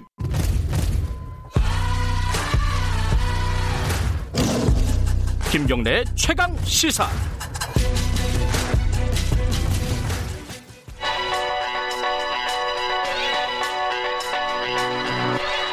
최강 시사 윤태곤의 눈. 네, 윤태곤의 눈입니다. 의제와 전략 그룹 더모아의 윤태곤 정치 분석실장 나와 계십니다. 안녕하세요. 네, 안녕하세요. 뭐 공, 뭐 총선 얘기 계속 네, 어, 금요일마다 하고 있는데 네. 지금 공천 얘기를 좀 해야 될 것 같아요. 지금 어, 양당이 거의 마무리가 된 상황인 그렇습니다. 거죠? 어, 저기 미래통합당 같은 경우에는 뭐 최고위원회에서 여섯 군데를 좀 제의해라라고 네. 했는데 공관위에서 두 군데 하겠다 뭐 네. 이런 식으로 했고 이게 마무리라는 뜻이에요. 이 자체가. 음흠. 그리고 민주당도 뭐 경선이 거의 막바지인데 어제 밤 같은 경우에는 서울에서는 금태섭 의원이 낙천했고 그렇죠. 대전에서는 네. 황운하 후보 전 경찰 음. 예 음, 됐고 그, 예. 예. 강원도에서는 이광재, 이광재 후보, 후보, 됐고 예. 뭐 그렇습니다. 그리고 이제부터는 좀 비례대표 공천 이게 음. 남아 있죠. 비례대표 공천은 예. 지금 민주당이 특히 어, 좀 복잡합니다. 어. 일단 방향은 잡았죠. 음. 그 비례 전용 연합 정당에 참여한다라는 음. 쪽으로. 뭐 투표 결과는 뭐 안 봐도 예, 그건 뭐 예. 통과될 겁니다. 예. 그리고 뭐 일부 여론조사 최근 나온 여론조사 중에 하나는 오마이뉴스 이후에 리얼미터 여론조사 제, 뭐 숫자는 말씀 안 드리겠는데 민주당 지지층 이전도가 높아졌다 예, 이런 것도 하나 있었어요. 예. 이게 이전에 다른 여론조사하고는 좀 바뀐 건데 네. 논란 자체가 뜨거웠지 않습니까 최근에 네. 이 사안에 대한 인지도가 제고되는 거예요 자연스럽게 네. 사람들이 알게 된다는 거죠. 그러니까 미래한국당을 보면은 엄청나게 욕 먹으면서 그 미래통합당 지지자들이 아 여기가 우리 정당이구나 알게 됐잖아요. noise marketing. 예, 그거 같은 예. 이치인 거죠. 예. 예.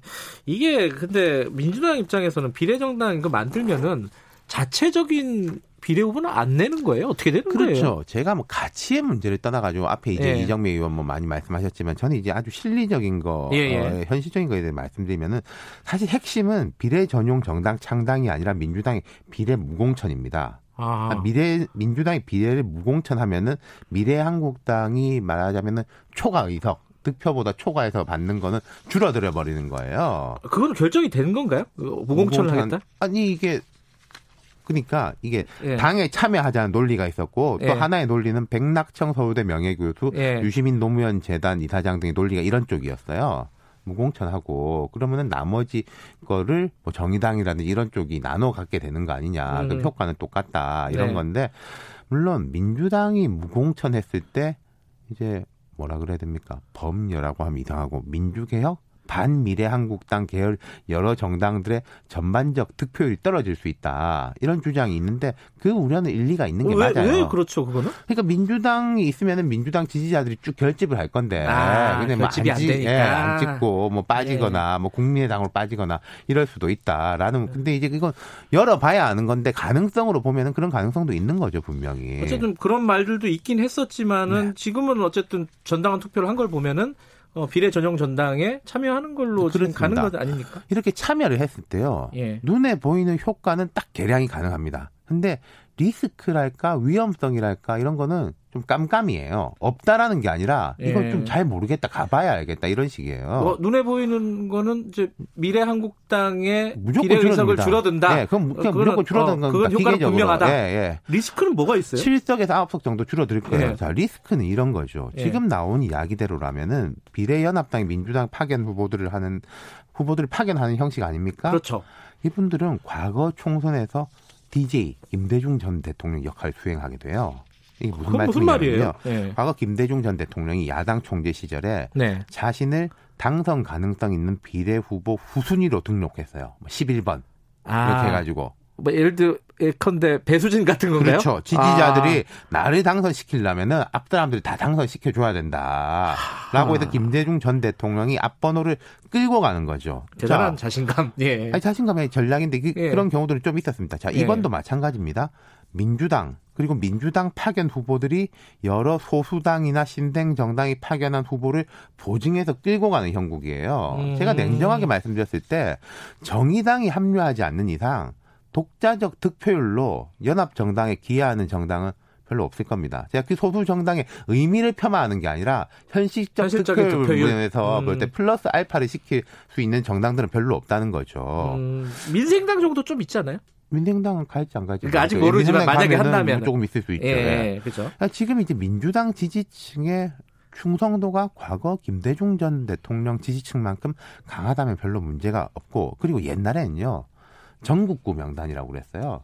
대놓고 그냥 헌금하는 게 신문 기사에 나왔습니다. 이 당의 특별 헌금 30억 뭐 이런 아, 식으로 해가지고 그래요. 그 당시에는 전국구 명단 앞번호에 대해서 별로 관심이 없었는데 요즘 많이 다르거든요. 맞아요. 방금 전에 이제 그 정의당 비례 1번 류호정 예. 후보 논란 보십시오. 그리고 그러니까 소수 특히 신생 정당에서 파견하는 후보에서는 논란이 생길 가능성이 충분히 있어요. 검증의 아, 문제에서부터 민주당이 그거는 개입할 수가 없는 문제 아닙니까? 그렇죠. 뭐 그죠? 하지 마라 하라 뭐 우리가 오. 비토권을 가진다 이럴 수도 없는 것이고 이게 예. 정당의 가치 문제를 떠나 가지고 정당의 이제 당적인 어떤 집행부의 역량으로 보면은 정의당이 우리나라 세 번째예요. 네. 현재 네. 거대 양당 다음 정의당인데 정의당에서도 뭐 검증이 제대로 못했다 뭐 이런 이야기가 나오고 거기가 전당원 투표를 했는데도 그러거든요. 그렇다면은 음. 아 소수 정당들은 뭔가 리스크가 있다는 거죠. 제가 아까 말씀드린 안 보이는 리스크. 아, 그러니까 예측이 안 된다. 어떤 그렇죠. 사람이 비례 후보로 예. 들어올지. 네. 그리고 뭐 처음에는 예. 그 사람들은 이제 대항해서 좋은 사람이다 했는데 어 검증해 보니까 이런 거네. 라고 할 수도 있고. 그리고 그럼 그 연합 정당에서 그런 문제가 생겼을 때는 그 리스크가 그 소수 정당한테 갈 거냐? 아니죠. 전부 다 민주당한테 가는 거죠. 아. 그러니까 그것 때문에 만약에 득표율이 떨어진다. 네. 그러면 그 리스크를 다 민주당이 지는 거죠. 뭐 지역구에도 안 좋은 아. 영향을 미칠 수도 있고. 그러니까 이 안 좋은 영향이 어느 정도인지는 제가 지금 모르겠습니다만은 그렇죠. 음. 아주 작을지 클지 모르겠지만 분명히 있을 거라는 거예요. 있을 가능성이 높다. 그리고 음. 또 하나 더 만약에 앞에 문제 있는 후보들이 생겨가지고 전반적인 득표율이 떨어진다. 라고 해서 어떤 결과가 나오냐. 민주당 파견 후보들은 다 떨어지는 거예요. 맨 뒤에 바리케이트 치고 있으니까. 하지만 문제 발생한 사람들은 야. 다 붙어요. 예. 그러면 그런 측면에서 보 그냥 선거 공학적으로만 보면은 예, 제가 지금 되게 이제 네. 현실적인 말씀만 네. 드리는 거거든요. 미래 한국당처럼 만드는 게 차라리 맞아요. 그러니까 저는 창당을 하냐 안 하냐라는 논쟁이라면 몰라도 창당 한다라고 하면은 민주당이 자체로 말하자면 직영점을 차리는 게 미래한국당처럼 아, 컨소시엄 만들지 말고 그렇죠. 훨씬 이제 음. 통제가 가능하다라는 거죠. 창당하냐 마냐라는 것에 대하면은 가치에 대한 판단이 들어가는 건데 네. 연합당이건 그냥 당이건 비판은 똑같다면은 음. 리스크를 줄이는 게 낫죠. 근데 지금 시간이 이렇게 와버려 가지고 그 방향을 돌리기가 쉽지 않을 것 같아요. 그러네요. 미래통합당 얘기도 좀 해보죠. 예. 지금 공천 반발이라고 할까요? 논란들이 네. 좀 계속되고 있습니다. 그렇죠. 김영호 위원장이 자르기는 잘 잘랐는데 심는 건 문제가 많다. 딱 이 정도 평가요. 사천, 전반적으로. 사천, 사천 논란? 도 있고 예, 뭐 일각에서는 예. 이항구보다 김용호가 더하다 이런 말도 하는데 이항구는 4년 전 새누리당 공관위원장인데 뭐 그 정도까지는 아닌 것 같고 하지만 통산 총선 때 반발 수준은 된다 아, 이런 거죠. 아주 뭐 저기 전례 없이 매끄럽게 진행됐다 이렇게 아, 볼 그렇죠. 수는 없다는 거죠. 예. 지금 홍준표 의원 지금 대구 간다 그러잖아요. 그렇죠. 어, 홍준표 전 대표. 예. 그러니까 TK, PK, 특히 PK, TK가 지금 반발이 많은 네, 거죠. 몇 가지 이유가 있는데 일단 예. 뭐 공천 탈락자들은 원래 다 불만이 있습니다. 그렇죠. 간에. 예. 근데 예컨대 수도권의 탈락자들은 주위의 핵심 지자들이 TK 지역에 비해서 그렇게 많진 않아요. 음. TK 지역은 다르죠. 낙천자들 주위에 오래된 당원이나 통합당, 그 한나라당, 새누리당으로 이어지는 전통적 지지층들이 많지 않습니까? 그렇죠. 현역 의원이나 정치를 오래 한 사람들은 더 많죠. 그러니까 반발의 강도가 거세고 집단적인 거죠. 수도권에도 이런 게 있습니다. 몇 년간 통합당이 자유한국당 시절에 되게 안 좋았지 않습니까? 그 안 좋았던 시절에 뭐 당협위원장하고 집회 나오라고 하면 꼬박꼬박 나가고 네. 고난의 행군을 했는데 이제 상황이 좋아지니까 영입 인사, 뭐 보수 통합 인사 이런 사람들이 내가 경쟁력이 높다라고 해서 네. 공천 받으면 반발이 없을 수가 없죠.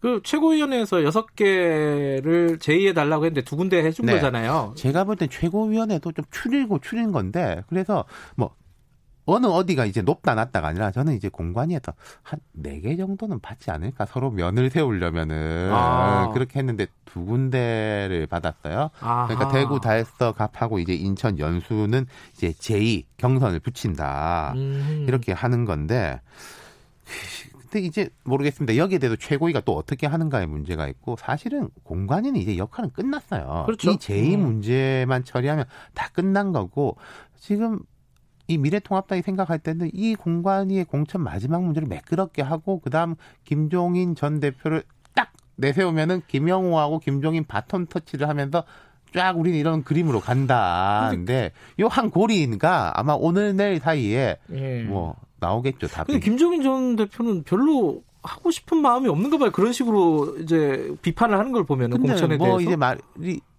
하고 싶은 마음이 있으니까 이걸 해결하면 간다라고 아, 한다고 아, 뭐볼 수도 있는데 강남 이야기를 또 했어요. 예. 이분이 그 태영호 예. 공사가 예. 나온 곳. 근데 여기는 최고위원회에서 제의 요구도 없는 데거든요. 그러니까요. 그러니까 하여튼 이쪽은 또 오늘 내일 중에는 뭐 가닥이 잡힐 것 같습니다. 예, 전반적으로 어, 양당의 공천 관련된 얘기를 짚어봤습니다. 네. 고맙습니다. 감사합니다. 자, 윤태곤의 눈이었고요. 김경래 최강기사 2부는 여기까지고요. 잠시 후 3부에서 다시 뵙겠습니다. 일부 지역국에서는 해당 지역 방송 보내드립니다.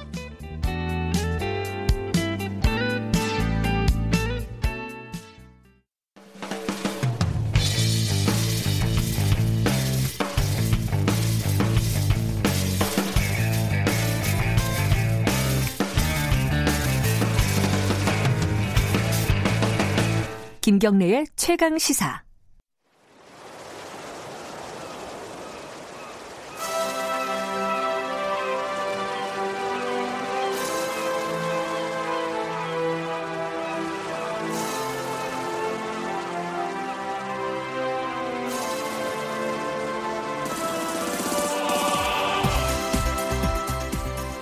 네, 김경래 최강 시사. 축구 감독으로부터 배우는 리더십 어, 연속 방송을 하다가 코로나 19로 저희들이 연속 방송이 끊어졌습니다. 이게 장안의 화제였는데 이 코로나 19 때문에 저희들이 타격을 많이 입었습니다. 네, 청취자 여러분들 모두 건강하셨으면 좋겠습니다. 네. 네. 그래서 그럼에도 불구하고 오늘 어, 한번 좀 모실 시간이 된 것 같아가지고 저희들이 어렵게 다시 모셨습니다. 르네상스 인간 한준희 축구 해설위원 나와 계십니다. 안녕하세요. 네, 항상 감사드립니다. 네, 르네상스 인간. 아니 그 코로나 때문에 스포츠 가 거의 한국은 일단 올 스톱 돼 있잖아요, 거의. 네, 대한민국 같은 경우는 사실 축구 K리그는 원래 시작을 했어야 되는데 그죠. 예, 어. 연기가 돼 있는 상태고 야구도 이제 연기를 음. 하지 않았습니까? 야구는 네. 뭐 아직 개막하진 않았었지만 그리고 농구 배구까지 해서 4대 프로 스포츠 종목이 모두 중단 내지 연기 상태에 들어가 있는 거죠. 그러니까 원래는 이제 이 축구 관련된 일을 하시는 분들이 한국에서 축구 경기가 없으면은 해외는 뭐 계속 있으니까요 또. 네. 그거 때문에 바쁘신데 그것도 지금 거의 스톱 상태로 갈 가능성이 높죠. 제가 그저께 새벽, 어저께 새벽까지는 사실 UEFA 챔피언스 리그 중계를 계속 했었는데요. 네.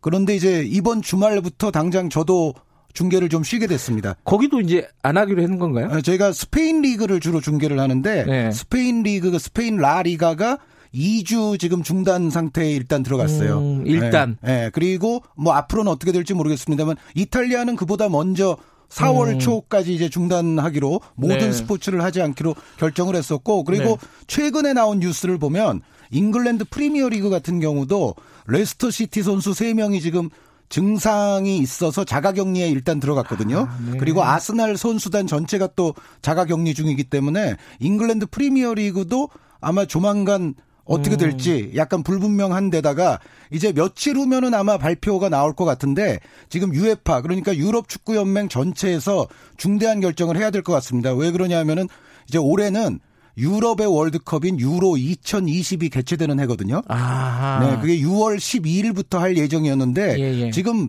각 모든 리그들이 미뤄주고 있는 상황에서 6월 12일에 정상적으로 그 대회를 치르기는 굉장히 어려울 것 같아요. 그래서 음흠. 잘하면 이제 이 대회가 유로 2020이 아니라 1년 연기해서 유로 2021이 될 수도 있다라는 아하. 얘기가 나오고 있는데 이거는 이제 조만간 아마 발표가 나올 것 같습니다.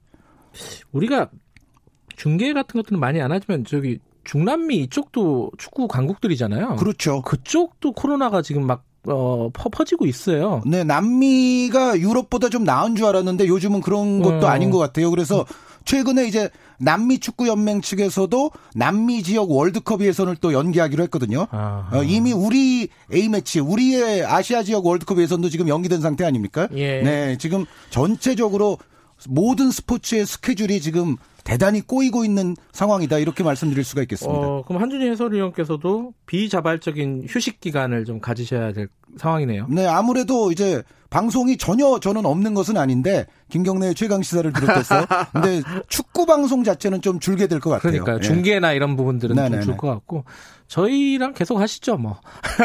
어, 그 메일 불러주시죠. 네. 알겠습니다. 약속하신 겁니다. 자, 이거 저희들이 이게 몇 주를 쉬어가지고 어 원래 이제 축구 감독으로부터 어, 배우는 리더십 시리즈를 하다가 네네. 굉장히 중요한 감독을 얘기하다가 멈췄어요. 왜냐면은 한주 갖고는 분량이 안 된다, 이 사람은. 그래서 두 주를 하려고 했는데 두 번째 시간이 지금 몇 주 만에 하는 거라서 요한 크루이프 감독.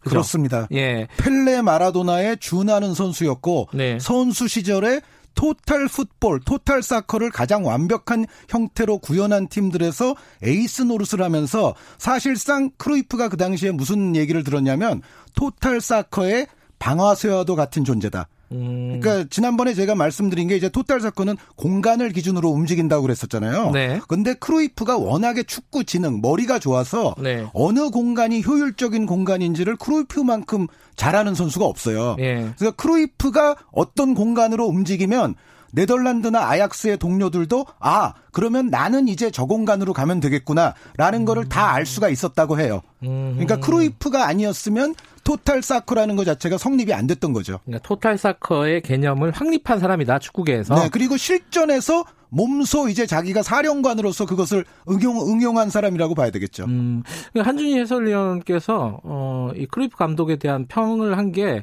인터넷에서 굉장히 유명하더라고요. 어, 축구라는 스포츠를 영원히 한 번 바꿔놓은 선수. 이게 그 total soccer 관련된 얘기인가요? 그렇죠. 어, 어 지난번에도 약간 말씀을 드렸는데 네.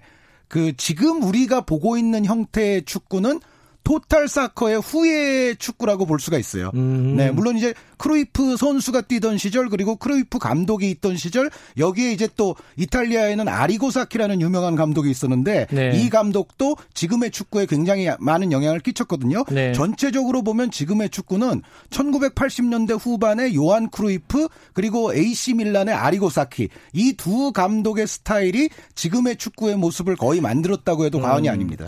근데 이제 워낙 선수로서도 뛰어난 선수였는데 그런 선수들이 반드시 훌륭한 감독이 될 가능성이 뭐 그렇게 뭐 100%는 아니잖아요, 당연히. 그 그렇죠? 가능성이 제가 보기에는 한 반반 정도 돼요. 반반. 네, 훌륭한 아. 선수가 훌륭한 감독이 이제 못 되는 케이스는 보통 어떤 케이스가 있냐면은 아주 이제 자기가 너무 잘하는 세계적인 선수였어요. 그런데 이런 사람이 지도자가 됐을 때 어떤 오류에 빠지기가 쉽냐면 선수들이 예를 들어 뭐 드리블이나 크로스를 못 해요. 그러면은 야, 크로스는 이렇게 하면 쉽잖아.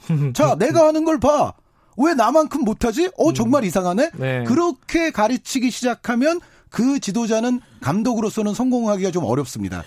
근데 크리프 감독의 약간 말 같은 것들이 화제가 많이 됐잖아요. 네, 네. 보면은 좀, 좀 재수 없어요, 사실은. 근데 왜냐면 이게 뭐 그런 말을 했더라고요. 뭐 축구라는 스포츠, 아, 도대체 누가 나한테 축구를 가르쳐 줄 수 있지? 이런 말도 했다 그러고 어, 나는 공을 처음 잡은 순간부터 내가 천재라는 사실을 알았다. 아, 좀, 좀 재수없잖아요. 이게 솔직히 말해서. 근데 그런 사람이 훌륭한 감독이 됐다. 뭔가 리더십이 있다는 거잖아요. 네, 일단, 크루이프 감독이 부임했을 당시에 바르셀로나는 바르셀로나 철천지 원수는 어딘지 아시죠? 어, 저기 그게 뭐 뭐라 그러죠? 무슨 리가 아, 더비 레알, 매치? 네, 더비 상대가 레알 마드리드. 네, 레알 마드리드. 네, 레알 마드리드와 바르셀로나의 관계는 같은 하늘을 이고 살아갈 수 없는 유비 조조 손권의 관계와 같아요. 그 둘의 경기를 뭐 뭐라고 하던데 엘 엘 클라시코. 그, 그죠, 그죠. 네, 그러니까 예. 영어로 하자면 the classic이라는 네. 뜻인데 요 일종의 클래식 더비라는 얘기입니다. 네. 그런데 이 레알 마드리드가 크루이프 감독 바르셀로나에 부임하기 직전까지 리그에서 5년 연속 우승을 했었습니다. 아. 그러니까 레알이 지배하는 시대였어요. 그때는. 아, 그때는. 네. 네. 그런데 크루이프 감독이 부임하고 나서 바로는 우승하지 못했지만 네. 곧이어 크루이프 감독의 바르셀로나가 4년 연속 우승을 하게 됩니다.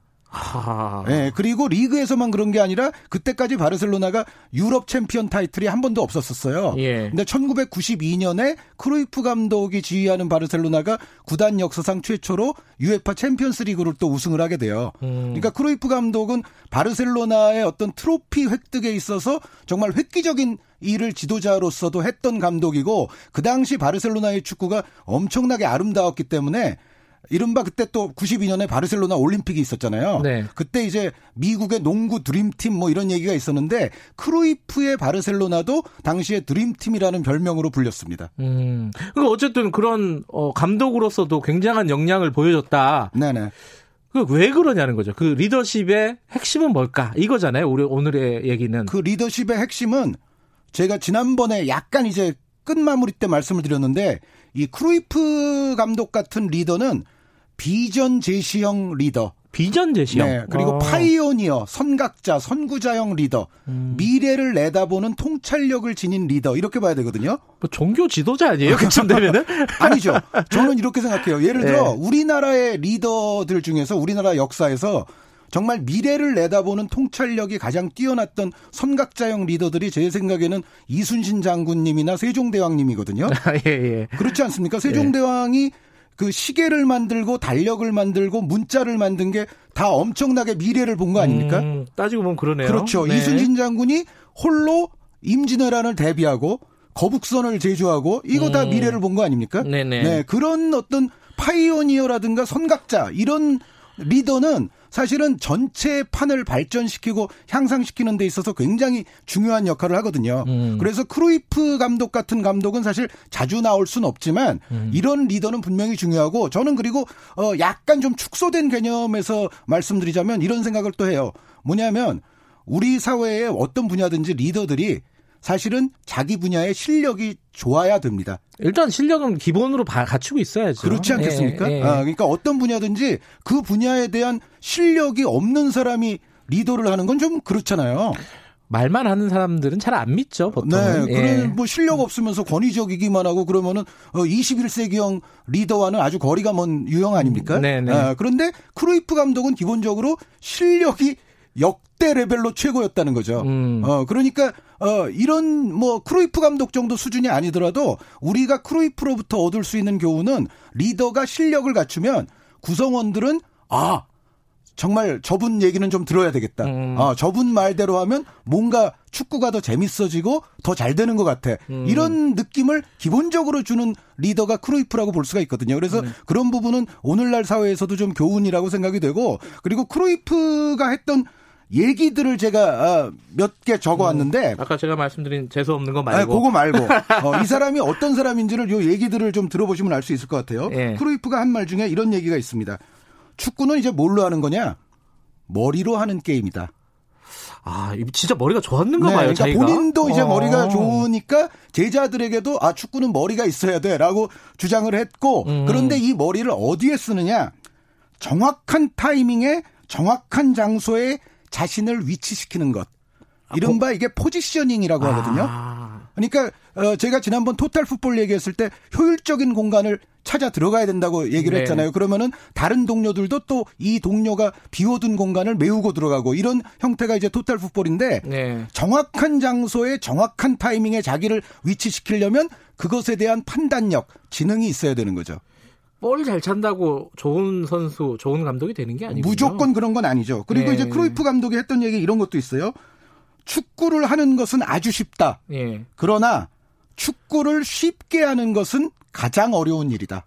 오, 무슨 말이에요, 근데? 어, 뭐, 멋있긴 한데 이게 아, 무슨 말이에요? 축구는 김경래 기자님이나 저도 네. 축구는 할 수 있지 않습니까? 아니, 우리 다 하죠. 어렸을 때 하지 않았습니까? 저 초등학교 때 잘했어요, 심지어. 어, 어, 어 심지어. 네. 그렇게 축구는 모두가 할 수가 있는데 네. 축구를 그러니까 예를 들어 크루이프의 후예의 후예뻘이라고 볼 수 있는 메시, 차비, 이니에스타 이런 선수들 보세요. 축구를 잘하잖아요. 아. 개인적으로만 잘하는 게 아니고 종합적으로도 예. 잘하잖아요. 예. 그러기는 정말 어려운 거죠. 음. 근데 그렇게 팀을 만드는 게 크루이프 감독의 목표였던 거고요. 예. 이런 얘기도 있어요. 선수는 경기 중에 3분 정도만 볼을 소유한다. 아. 그런데 이 선수가 좋은 선수인지 안 좋은 선수인지를 결정하는 것은 나머지 87분 동안 그가 무엇을 하느냐이다. 보통 이게 동네 축구 하면은 멍 때리고 있잖아요. 그렇죠. 아. 어, 그러니까 뭐 제 아무리 메시, 호날두 같은 선수들이라 할지라도 예. 90분 동안 실제로 볼이 그 선수 몸에 붙어 다니는 시간은 3분 남짓이라는 거죠. 아, 그렇구나. 네, 볼은 보, 통 이제 고, 공중이나 땅 위로 다니지 않습니까? 예. 네, 그런데 나머지 87분 동안 그가 어떤 움직임을 가져가느냐에 따라서 그 선수가 좋은 선수인지 안 좋은 선수인지가 드러나는데 음. 그 좋은 움직임을 가져가려면 머리가 좋아야 된다는 거죠. 그러니까 그런 어떤 축구의 개념을 이 크루이프 감독이 좀 정착시켰다 이렇게 보면 되는 건가요? 그렇죠. 어, 그러니까 지금 우리가 생각하면 너무 당연한 말 같은데 그러니까요. 요즘은 네. 이른바 볼 없는 움직임을 굉장히 중요시하는 시대 음, 아닙니까? 음, 근데 그런 얘기를 크루이프 감독은 옛날부터 했다는 거고요. 네. 한 가지만 더 말씀드리면 요거 좀 웃기게 들릴 수도 있는데 우리가 볼을 갖고 있으면 상대는 골을 넣지 못한다.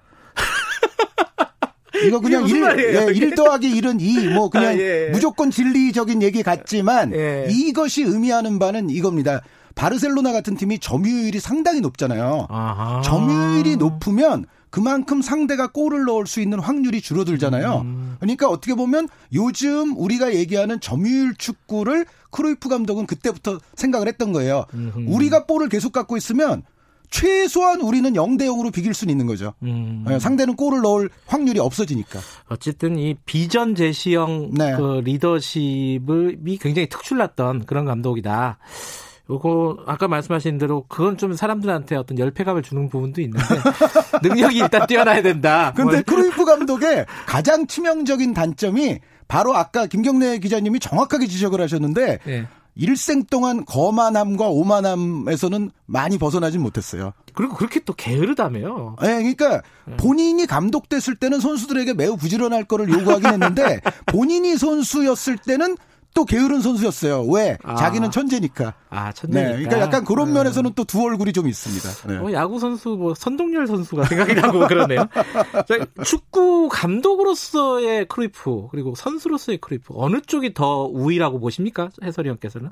그 축구 선수 감독 어, 두 가지 모두가 크루이프는 굉장히 일관성이 있거든요. 네. 어, 말씀드렸던 대로 total football을 선수로서 완성시켰고 또 감독으로서 한 단계 더 발전시켰기 때문에 일관성이 있는데 제 생각에는 굳이 말씀드리자면 그래도 선수 크루이프가 좀 더 역사에는 남을 아, 가능성이 그래요? 높다. 네. 아, 하도 옛날 사람이라 저는 어떤 선수인지를 정확히 몰랐는데 선수로서 더 어, 저는 감독으로만 알고 있었잖아요. 그러니까 예를 네. 들어 그 동영상 같은 거 찾아보시면요 금방 찾으실 수 있는데요 이른바 크루이프 턴이라는 게 있어요. 아, 그래요. 네, 절묘한 백힐 드리블로 월드컵에서 상대 수비를 제치고 나가는 동작인데 요즘은 이제 선수들이 이거를 구사하는 선수들이 많습니다. 음. 그런데 그 74년에 월드컵에서 그때까지 본 적 없던 테크닉을 구사를 했어요. 음. 그러니까 그런 것도 사실은 머리예요. 그렇군요. 네, 그리고 한 가지만 더 말씀드리자면 크루이프 감독이 예전 선수 시절 때 페널티킥을 보통 직접 차서 넣잖아요.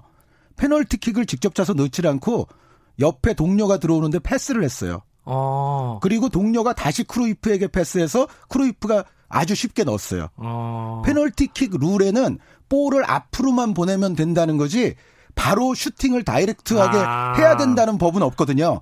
그거를 이용해서 시도를 한 거죠, 그렇게. 약간 꼼수 같은데. 어, 그렇죠. 어, 꼼수 같긴 한데 그게 그 룰에서 어긋나는 수는 아닌 거예요. 그러니까 알겠습니다. 크루이프는 그런 사람이었어요. 자, 비전 제시형 감독 그리고 선수로서도 엄청난 어, 능력을 보여줬던 감독 크루이프 감독 살펴봤고요. 다음 주는 어떤 감독? 다음 주는 바로 어제 예.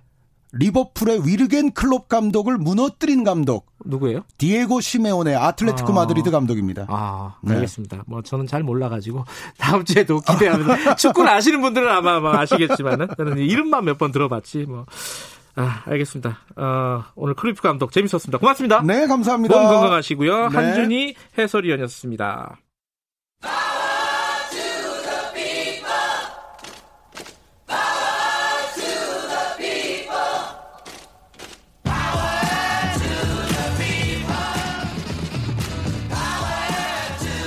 을의 입장에서 을의 목소리를 통해 함께 사는 세상을 생각하는 시간입니다. 지금은 을밀대 안진걸 민생경제연구소장 나와 계십니다. 안녕하세요. 네, 안녕하십니까.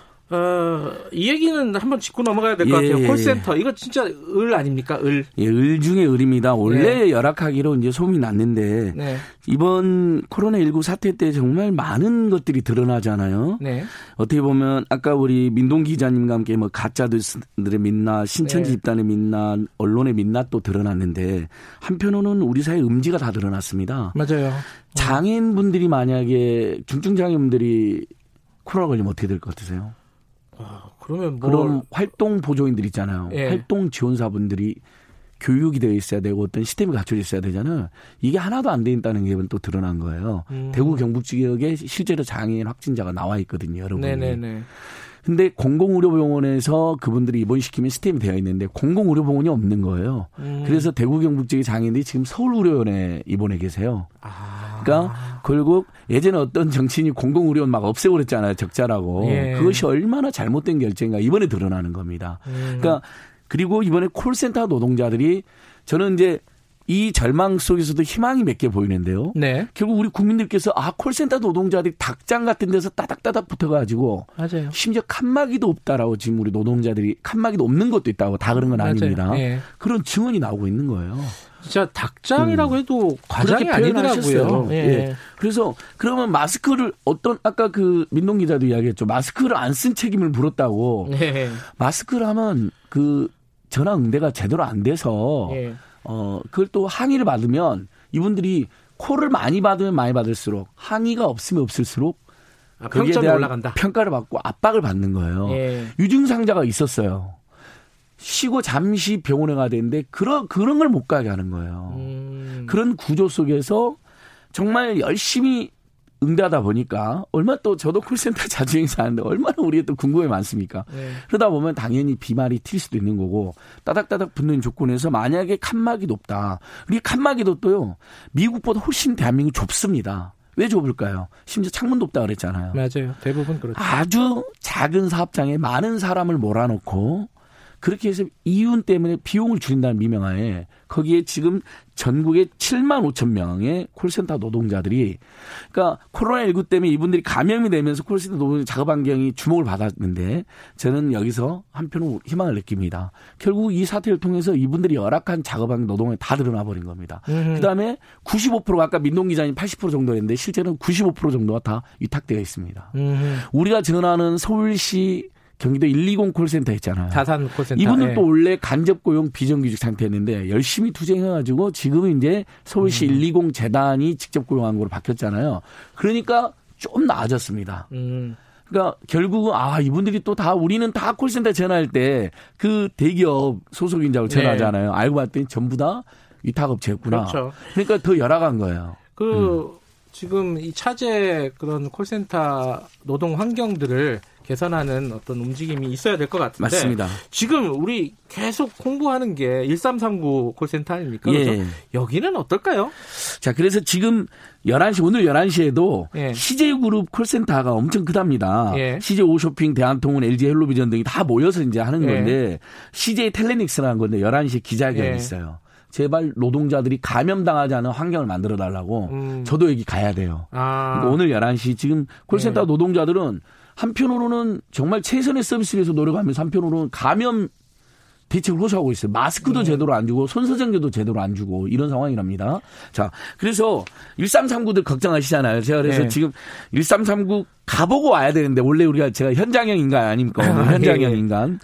어, 여기 제가 사진을 하나 갖고 왔어요. 아. 보이시죠? 이제 우리 지금 유튜브에도 잘 안 보일 텐데 칸막이가 좀 다른 데보다는 칸막이 좀 넓습니다. 네. 안 그래도 그래도 아까 말씀드렸잖아요. 공공기관에서 운영하는 데는 조금 더 낫죠. 음. 근데 보세요 마스크 없죠.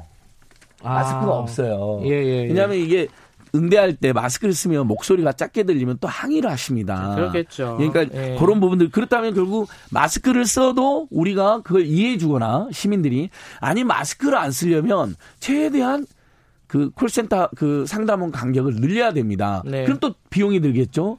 그러면 재택근무를 하면 되잖아요. 그래서 지금 질병관리본부는 정말 세계적인 찬사를 받고 응원을 받는 곳인데 질병관리본부가 앞으로 재택근무를 2, 3주 안에 하겠답니다. 자, 근데 이건 공공기관이니까 가능한 거예요. 아까 말했죠. 제가 대부분 95% 위탁되어 있다 그랬죠.